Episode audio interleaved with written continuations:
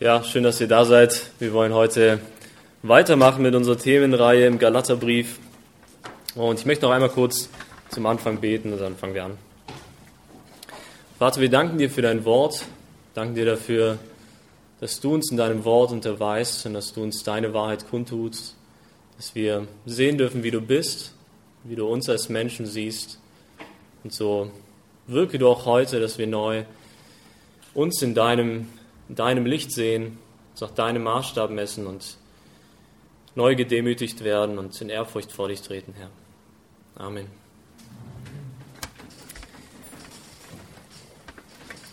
Ja, es gibt eine interessante Statistik und diese Statistik besagt, dass äh, in Deutschland etwa 44 Millionen Christen leben. Das bedeutet quasi, dass jeder zweite Person, die du auf auf deinem Weg oder in der Stadt begegnest, dass jede zweite Person von sich selbst behaupten würde, dass sie gläubig ist. Ich weiß nicht, ob wir das bestätigen könnten. Es klar, es sinken die Zahlen der Kirchenmitglieder in der Landeskirche, aber ich denke, wir in unserem Umfeld erleben eigentlich etwas ganz anderes. Ich denke, wir würden sagen, dass die meisten dieser 44 Millionen Christen wohl eher nur so Namenschristen sind und eigentlich gar nicht so richtig Christus nachfolgen. Wenn wir jetzt mal, ja, abgesehen von der Gemeinde, die Leute beobachten, die wir ja kennen, vielleicht aus der Schule oder von der Arbeit, dann würden wir feststellen, dass es wahrscheinlich nur wenige Leute gibt, die Christus wirklich nachfolgen, die wir kennen. Ich denke, es ist wirklich erschreckend, wie viele Menschen meinen, dass sie durch frommen Lebenswandel, dass sie durch die guten Taten, die sie tun, in gewisser Weise gerecht vor Gott stehen können. Dass sie dadurch gewisserweise die schlechten Taten überdecken können und meinen, dass sie eigentlich ganz gute Menschen sind. Ich denke, dieser Zustand ist in unserer Gesellschaft wahrscheinlich genauso, wie es auch damals war zu der Zeit von Paulus, als er den Galaterbrief geschrieben hat.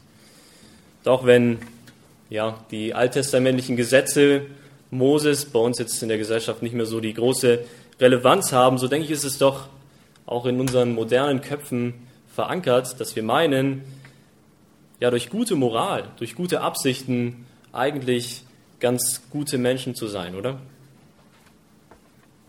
Dass wir meinen manchmal durch unsere guten Motive und unseren heiligen Lebenswandel vor dem Zorngericht Gottes entfliehen zu können. Ich glaube, Paulus er erkennt diese Gefahr, dieses Denken und deswegen schreibt er auch hier dieses Thema und deswegen war es auch seine Bemühung gewesen, genau dieses Thema auch hervorzuheben, nämlich, dass wir allein durch die Gnade Jesu Christi gerettet werden. Und diejenigen, die regelmäßig dabei sind, die wissen, dass wir aktuell im dritten Kapitel des Galaterbriefs sind. Und wir erinnern uns zurück, dass Paulus den Galatern eine Sache ganz besonders klar machen wollte, nämlich, dass sie sich von einem falschen Evangelium haben verblenden lassen. Er macht ihnen klar, dass es nur eine Wahrheit gibt, dass es nur einen Weg zur Erlösung gibt. Mit aller Kraft betont er es immer und immer wieder. Wahre Rettung geschieht einzig und allein durch den Glauben an Jesus Christus und an sein Erlösungswerk. Alle Bemühungen, irgendwie vor Gott bestehen zu können, welche sich nicht voll und ganz auf diese Gnade stützen, sind für uns Menschen vergeblich und führen uns schlussendlich in die ewige Verdammnis. Das versucht Paulus den Menschen durch den Galaterbrief klarzumachen. Gerade hier im dritten Kapitel kommt er quasi zum, zum Höhepunkt seiner Argumentation und er zeigt den Gläubigen, hey, ihr seid in großer Gefahr. Ihr steht in einer großen Gefahr, denn bei euch läuft etwas grundlegend schief. Paulus sagt, hey, hier geht es nicht um Kleinigkeiten. Hier geht es nicht darum, dass ihr euren Gottesdienst vielleicht anders ausübt oder ja, irgendwelche Förmlichkeiten bei euch anders sind als bei uns. Paulus sagt, hier geht es um die Grundlage, hier geht es um die Basis, hier geht es um das Verständnis von Errettung. Und deswegen sagt er, passt auf, passt auf, ihr wurdet verblendet. Paulus sagt, ihr wendet euch von der Wahrheit ab, von der Wahrheit, von der ihr von Anfang an gehört habt, die ich euch gebracht habe, die Botschaft, die ich euch verkündigt habe nämlich dass ihr allein durch das Werk Jesu Christi, allein durch seine Gnade gerettet werden könnt. Dass ihr allein dadurch vor Gott gerecht stehen könnt. Und ihr, ihr kehrt dieser Wahrheit den Rücken, stattdessen vertraut ihr auf eine Lüge und ihr ja, könnt dieses, dieses Rettungsseil, was Gott euch durch seinen Sohn Jesus Christus zuwirft, ihr könnt es nicht festhalten, könnt euch daran nicht festklammern. Ihr seid auf dem Weg der Verdammnis, weil ihr auf eure eigene Gerechtigkeit baut. Ihr meint dadurch gewissermaßen vor dem heiligen Gott bestehen zu können. Paulus sagt, ihr vertraut auf eure hochheilige jüdische Fassade, die ihr euch aufgebaut habt, und dabei wisst ihr doch eigentlich ganz genau, dass euch das nicht retten wird. Ihr wisst doch ganz genau, dass ihr immer noch in Sünde fallt, dass ihr immer noch nicht heilig leben könnt. Das ist die Tatsache, die Paulus den Galater nochmal vor Augen führen will. Das ist eine unschöne Wahrheit, aber das, das ist wichtig, das müssen wir verstehen, das müssen wir erkennen.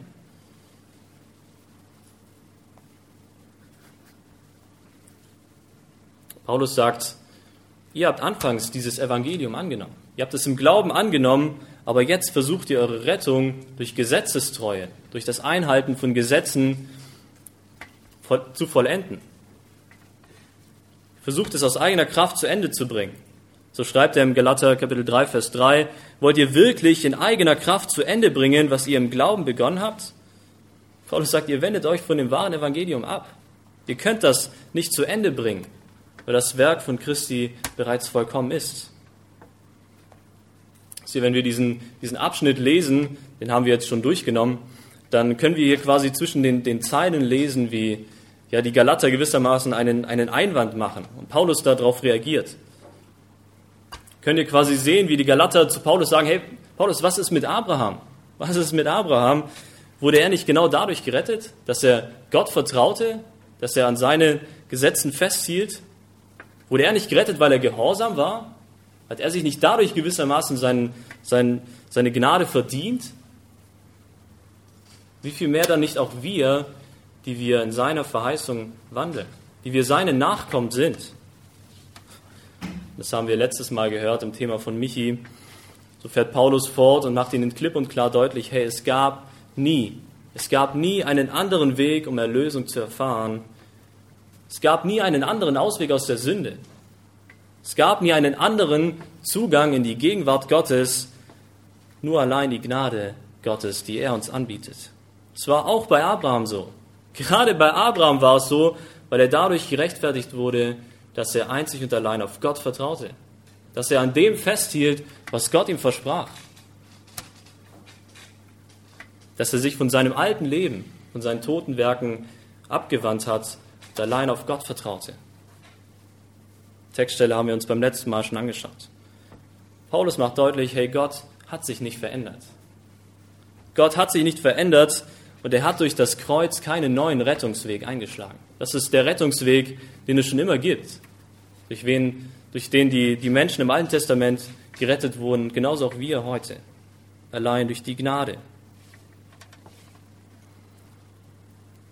Sie, ich denke, wir leben in einer Leistungsgesellschaft. Ich weiß nicht, ob ihr das so unterschreiben würdet, aber ich denke, jeder von euch hat schon mal die Erfahrung gemacht, spätestens äh, zur Einschulung, dass wir in unserer Gesellschaft uns anstrengen müssen. Wir müssen uns reinhängen. Für gute Noten müssen wir uns anstrengen. Wir müssen etwas dafür tun. Wir müssen uns alles, was wir wollen, zunächst einmal selbst verdienen. Oder? Man kann sagen, das ist gewissermaßen das Prinzip, was sich durch unser gesamtes Leben zieht. Wenn wir etwas haben wollen, dann müssen wir uns diese Sache zunächst einmal verdienen. Wenn du deinen Traumberuf ausüben willst, dann musst du dich in der Schule reinhängen. Dann musst du fleißig lernen und du musst dich vielleicht über Jahre hinweg hocharbeiten, um, um die Position zu haben, die du dir wünschst. Oder wenn du ein Auto willst, dir ein neues Auto kaufen möchtest, dann, dann musst du dafür arbeiten. Dann musst du fleißig sein und Geld sparen und Geld zur Seite legen und irgendwann kannst du sagen, okay, jetzt, jetzt habe ich es mir verdient. Jetzt kann ich mir dieses Auto kaufen. Ich denke, wir erfahren das ganz gut, dass wir in unserer Gesellschaft eigentlich nichts geschenkt bekommen, oder? Auch wenn wir in einem Sozialstaat leben und vielleicht während dem Studium oder während der Schule irgendwie finanzielle Unterstützung bekommen oder vielleicht auch für eine gewisse Zeit lang irgendwie Arbeitslosengeld beziehen können, so wird uns doch von der Gesellschaft eigentlich immer beigebracht, sei fleißig und du kannst alles erreichen. Sei fleißig und du kannst jedes Ziel erreichen. Du bist deines Glückes Schmied. Ich denke, immer wieder werden wir diese Erfahrung machen, dass wenn wir eine Sache wollen, dass wir uns zunächst einmal reinhängen müssen, uns diese Sache selbst erarbeiten müssen. Dass wir irgendwann sagen können, hey, wow, das habe ich mir jetzt verdient. Das habe ich mir selbst aufgebaut. Aus eigener Kraft, mit meinem eigenen Geld, mit meinem eigenen Fleiß, meiner harten Arbeit, habe ich mir diese Sache verdient. Ich denke, ganz oft sind wir auch stolz darauf. Auf der anderen Seite fällt es uns manchmal doch ganz schwer anzunehmen, wenn andere Menschen einfach Dinge besitzen, die wir, ja, wo wir meinen, dass sie diese Dinge eigentlich gar nicht verdient haben, dass sie gar nichts dazu getan haben, dass sie diese Dinge besitzen dürfen. Ich denke, jeder von uns hatte diesen, diesen einen Mitschüler, der, der immer das neueste Smartphone hatte oder immer die, die teuersten Schuhe oder das teuerste Fahrrad und wir denken uns so manchmal, hey, ist doch ungerecht. Der hat rein gar nichts dafür getan. Wir müssen vielleicht, keine Ahnung, vier Wochen lang einen Ferienjob machen, um, um ja ansatzweise das zu verdienen, was er hat. Aber er bekommt es einfach so. Das hat er gar nicht verdient, oder?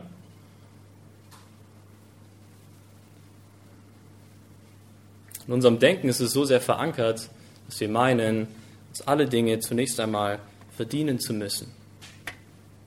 So werden wir ganz schnell neidisch, so haben wir ganz schnell schlechte Gedanken über diese eine Person, weil wir selbst erfahren müssten, dass wir uns für diese Dinge, die er besitzt, anstrengen müssen. Dass wir uns diese Dinge zunächst einmal erarbeiten müssen, müssen uns reinhängen für Wohlstand, für unsere Wünsche. Wir müssen etwas leisten. Wir müssen uns diese, all diese Dinge zunächst einmal verdienen. Das zieht sich durch unser gesamtes Leben.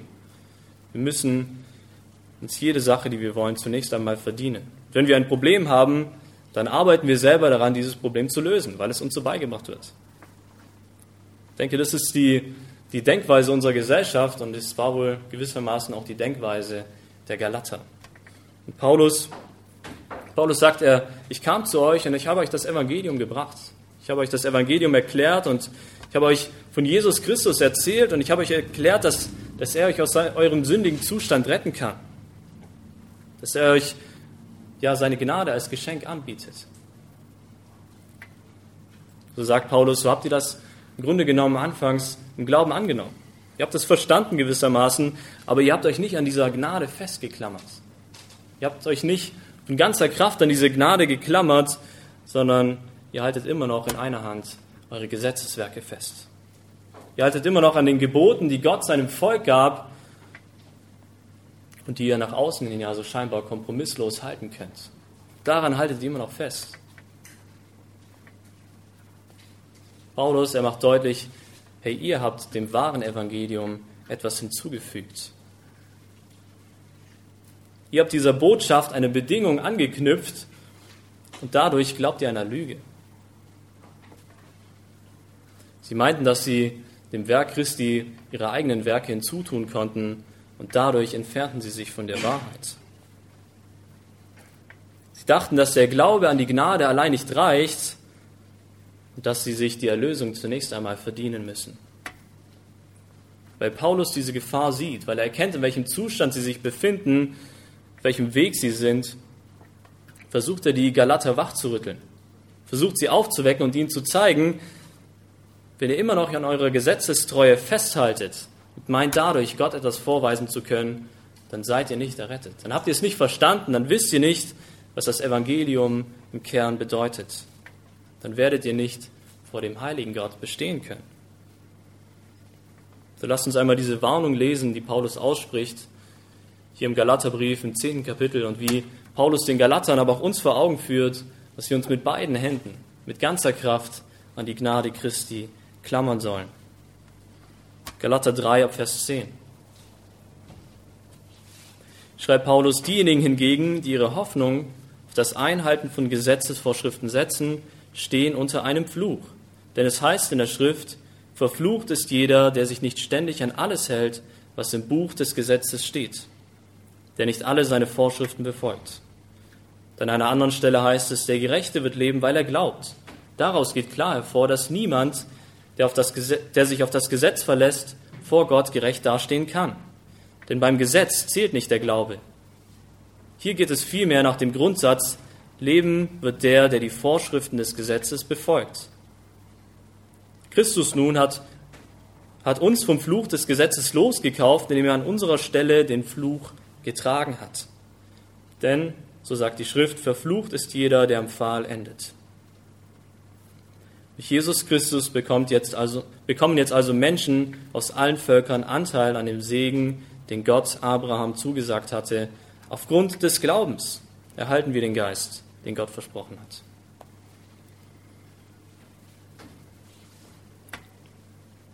Paulus sagt, jeder, der durch das Halten des Gesetzes versucht, vor Gott gerecht zu stehen, der ist gewissermaßen verflucht. Der steht unter einem Fluch, dem sein Vorhaben ist schon von vornherein zum Scheitern verurteilt. Derjenige, der durch gute Taten versucht, vor Gott zu bestehen, der hat keine Hoffnung.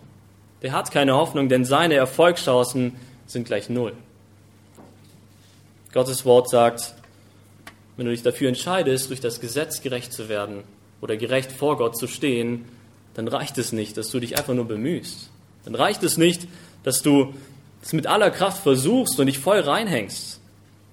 Es reicht nicht, wenn du dir selber diesen Status gibst, wenn du dir selber diesen Stempel sündlos aufdrückst. Es reicht nicht aus. Es reicht nicht mal aus, wenn du mit dir selbst zufrieden bist. Und darum geht es gar nicht. Die Bibel sagt, wenn du durch guten Lebenswandel vor Gott bestehen willst, dann musst du alle Gesetze halten dann musst du dich mit seinem Maßstab messen, dem Maßstab Gottes. So sagt Gottes Wort, dieses Vorhaben ist völlig aussichtslos.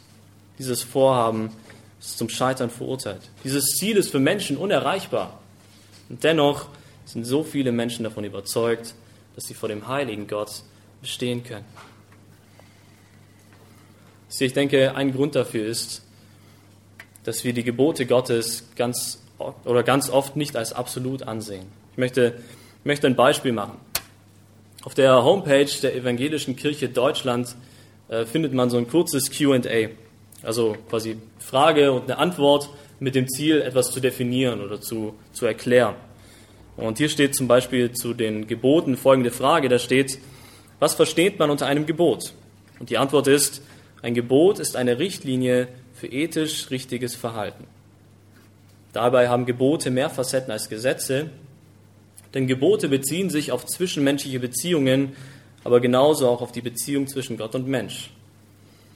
Die nächste Frage ist, wobei helfen Gebote? Dazu steht, Gebote helfen, das friedliche Zusammenleben von Menschen zu ermöglichen. Gebote schaffen klare Regeln, welche Verhaltensweise richtig und welche falsch sind. Damit helfen sie auch, ein Bewusstsein für ethisches Verhalten zu entwickeln. Ich meine, es ist nicht falsch, was hier steht. Das könnten wir unterschreiben, aber Tatsache ist, dass Gottes Gebote meistens genau auf diese Definition reduziert werden.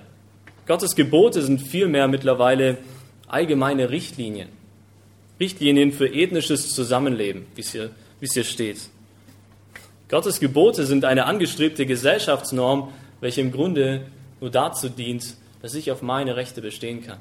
Dass ich dem anderen vorhalten kann, was er falsch macht, wie er sich an mir versündigt. Dazu werden Gottes Gebote heutzutage angewendet. Eine Zielrichtung, die nur dazu dient, dass es im Endeffekt mir gut geht. Gesetze Gottes werden verdreht und zurechtgeschnitten und relativiert, sodass jeder Mensch mit einem Hauch von Moralverständnis sich selber, sich selber dieses Urteil geben kann, gerecht und sündlos vor Gott. Das ist die verdrehte Wahrheit dieser Welt. sagt Gottes Wort dazu. Gottes Wort sagt, verflucht ist jeder, der sich nicht ständig an alles hält, was im Buch des Gesetzes steht, der nicht alle Vorschriften befolgt. Sehen wir den Unterschied kein Spielraum, keine Möglichkeit zur Ausrede. Oder Römer Kapitel 3, Vers 20. Denn durch das Halten von Geboten wird kein Mensch vor Gott gerecht. Das Gesetz führt nur dazu, dass man seine eigene Sünde erkennt.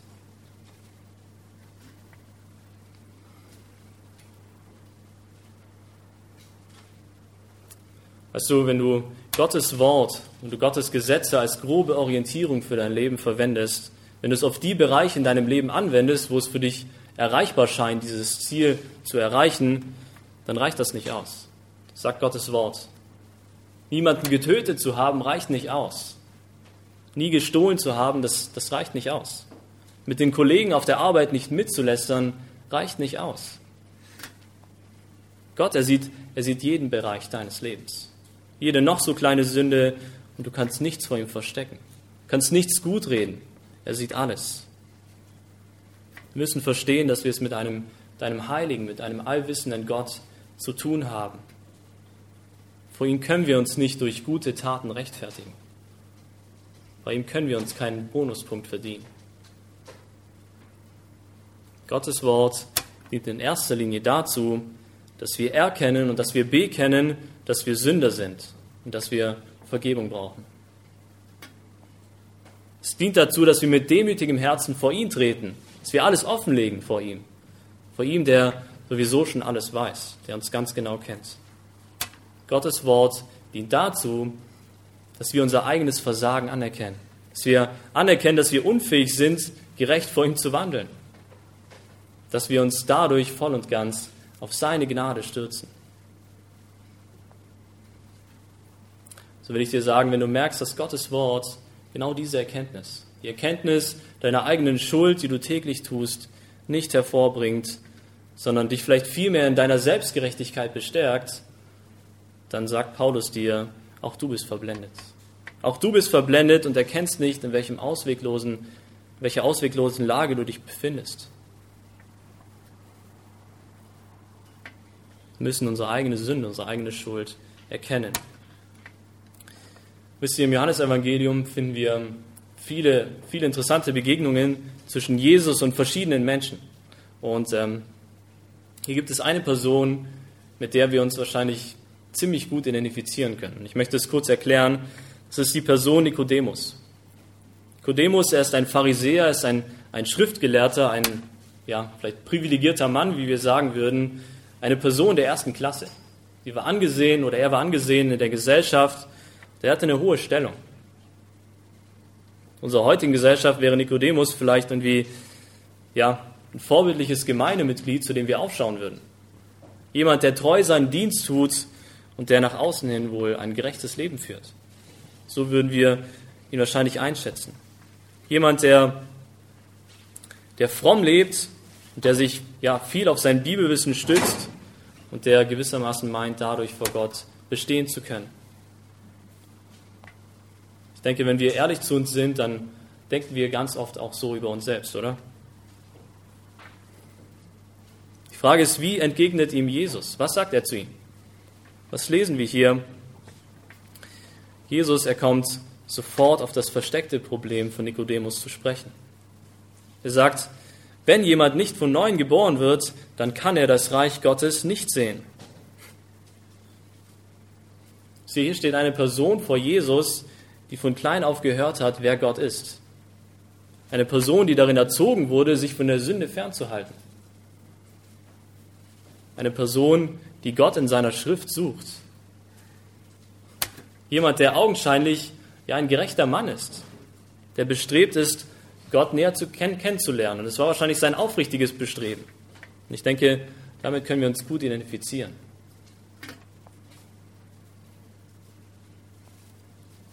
Jesus, was sagt er zu ihm? Er sagt gewissermaßen, hey, so wie du bist, so wie du bist, kannst du nicht in den Himmel kommen.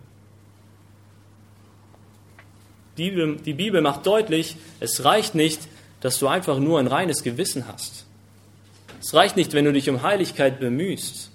Es reicht nicht, dass du einfach nur regelmäßig den Gottesdienst besuchst. Es reicht nicht einmal, christliche Grundsätze zu vertreten, Bibelstellen zitieren zu können. Jesus sagt, auch du, auch du musst von neuem geboren werden. Auch du, der du vielleicht schon von klein auf in dieser Gemeinde bist, der du Gottes Wort genau kennst, auch du brauchst Vergebung. Was hier das Fatale an dieser Geschichte ist, Kodemus, er verstand, er verstand gar nicht, was Jesus ihm sagen wollte. Er verstand nicht, wieso er die Wiedergeburt braucht, wieso er überhaupt einen Retter braucht. Er verstand nicht, was das Kernproblem war. Seine eigene Frömmigkeit, sein eigener Stolz stand ihm im Weg. Es versperrte ihm die Sicht auf seine eigene Sünde. Dieser Mann, Nikodemus, er war mit der Schrift Gottes vertraut. Der ja, wusste viel über Gott. Wahrscheinlich viel mehr als die meisten Menschen, vielleicht auch mehr als wir. Aber er hat dieses, dieses Grundlegende nicht verstanden. Er hat das Kernproblem nicht verstanden. Ist die Frage, hey, sehen wir, in welcher Gefahr wir uns befinden? Welche Gefahr wir stehen? Paulus, er schreibt im Römerbrief Kapitel 3, Vers 10, so wie es in der Schrift heißt, keiner ist gerecht, auch nicht einer, keiner ist klug und keiner fragt nach Gott. Alle sind vom richtigen Weg abgewichen. Keinen einzigen kann Gott noch gebrauchen, denn keiner handelt so, wie es gut wäre, nicht ein einziger. Genau diese Erkenntnis ist notwendig, dass wir das Evangelium verstehen können. Das ist der einzige Weg, um in den Himmel zu kommen, indem wir anerkennen, dass wir mit leeren Händen vor Gott stehen, dass wir ihm nichts bringen können. dass wir uns mit ganzer Kraft an das Kreuz klammern, dass wir uns daran festhalten, an dieser Gnade Gottes. Ob du dich um Frieden mit allen Menschen bemühst, ob du jeden Sonntag im Gottesdienst sitzt, selbst wenn du 50 Jahre lang deinen Dienst treu in der Gemeinde tust, aber das hat keine Bedeutung, wenn du irgendwann vor Gott stehst. Selbst wenn du den Zehnten deines Gehalts gespendet warst und immer treu gewesen bist, spielt keine Rolle. Die entscheidende Frage ist, hast du die Erlösung in Jesus Christus angenommen? Hast du das im Glauben angenommen und danach gelebt? Hast du dich voll und ganz auf seine Gnade verlassen? Das ist die Frage, die, die uns dann gestellt wird. Denn danach wird ein jeder Mensch gerichtet.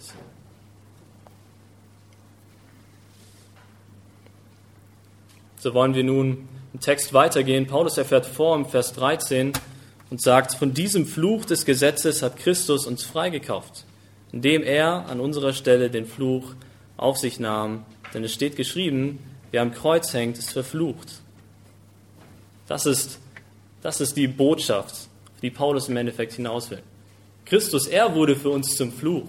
Er ist der Vollkommene, der eigentlich sündlos war und er trug unsere Schuld. Seine Gerechtigkeit wurde auf uns übertragen unsere Sünde auf ihn. Deshalb, deshalb aus diesem Grund dürfen wir gerecht vor dem Vater stehen. Nicht, weil wir so gut sind, weil wir unsere eigene Gerechtigkeit vorzeigen können, nein, weil der Vater seine Gerechtigkeit an uns sieht, weil seine Gerechtigkeit auf uns übertragen wurde. Timothy Keller, er schreibt zu, zu dieser Stelle, was sehr interessant ist, das will ich einmal kurz vorlesen, er schreibt, es ist nicht so, dass wir in einem ersten Schritt daran glauben, dass Christus mit seinem Tod unseren Fluch auf sich genommen und seinen Segen uns gegeben hat, nur um anschließend wieder die Ärmel hochzukrempeln, um uns den Segen nachträglich zu verdienen.